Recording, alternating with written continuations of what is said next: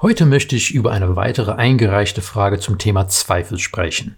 Nun, um genau zu sein, wurde nicht über Zweifel gefragt, sondern das Gegenteil. Die Frage lautet so. Manche Leute sagen, ich kann nicht glauben. Wie entsteht eigentlich Glaube?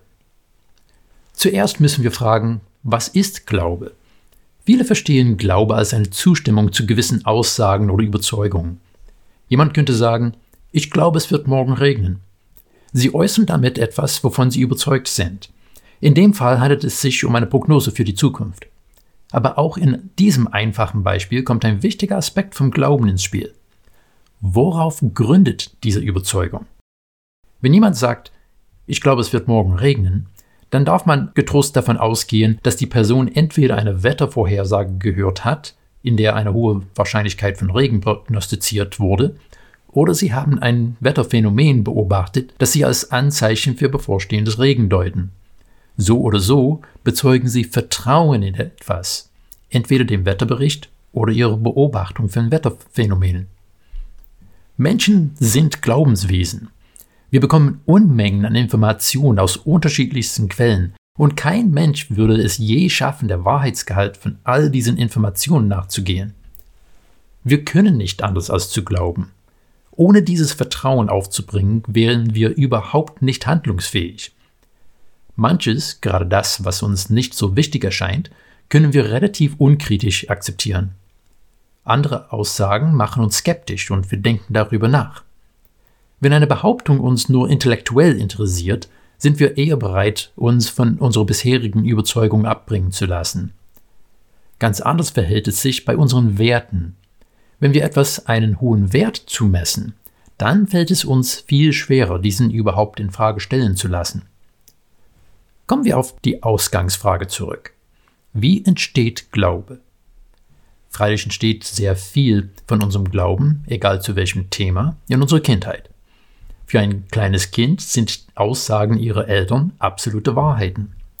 Die Aussagen von anderen Autoritätspersonen werden auch einfach akzeptiert. Die Veranlagung, kritisch nachzudenken, entwickelt sich erst nach und nach. Aber Glauben, an dem jemanden festhält, besteht aus verschiedensten Komponenten. Unser Wissen hat dabei eine Schlüsselrolle. Wenn wir einen Glaubenssatz nachgehen und feststellen können, dass objektive Tatsachen dafür sprechen, dann wird der Glaube sich verfestigen. Unsere Erfahrungen spielen eine große Rolle. Wenn meine Erfahrungen Glaubenssätze widersprechen, dann kommen Zweifel auf. Etwas passt nicht und dieser Zwiespalt muss irgendwie aufgelöst werden. Unsere Überzeugungen sind ausschlaggebend.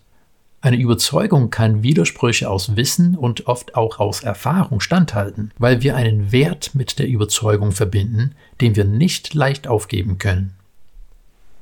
Der christliche Glaube ist ein historischer Glaube. Das heißt, der christliche Glaube bezieht sich auf historischen Ereignissen. Historische Ereignisse lassen sich nicht im naturwissenschaftlichen Sinn beweisen, weil sie nicht wiederholbar sind. Aber man kann die Zeugnisse aus der Zeit und manchmal auch archäologische Funde anschauen. Die Auferstehung Jesu Christi gehört tatsächlich zu den bestbelegten Ereignissen der Antike.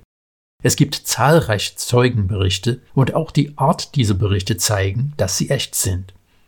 Aber der christliche Glaube kommt auch nicht ohne Erfahrung aus. Diese sind natürlich subjektiv und können nicht von einer Person auf die nächste übertragen werden. Aber das ist die Natur von Erfahrung.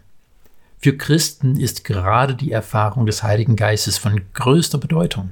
Zahllose Menschen haben unter anderem die Gegenwart Gottes im Gebet erlebt, haben gemerkt, dass sie in einer besonders schweren Zeit getröstet und getragen wurden, oder haben ihre Taufe als geistliche Stärkung wahrgenommen.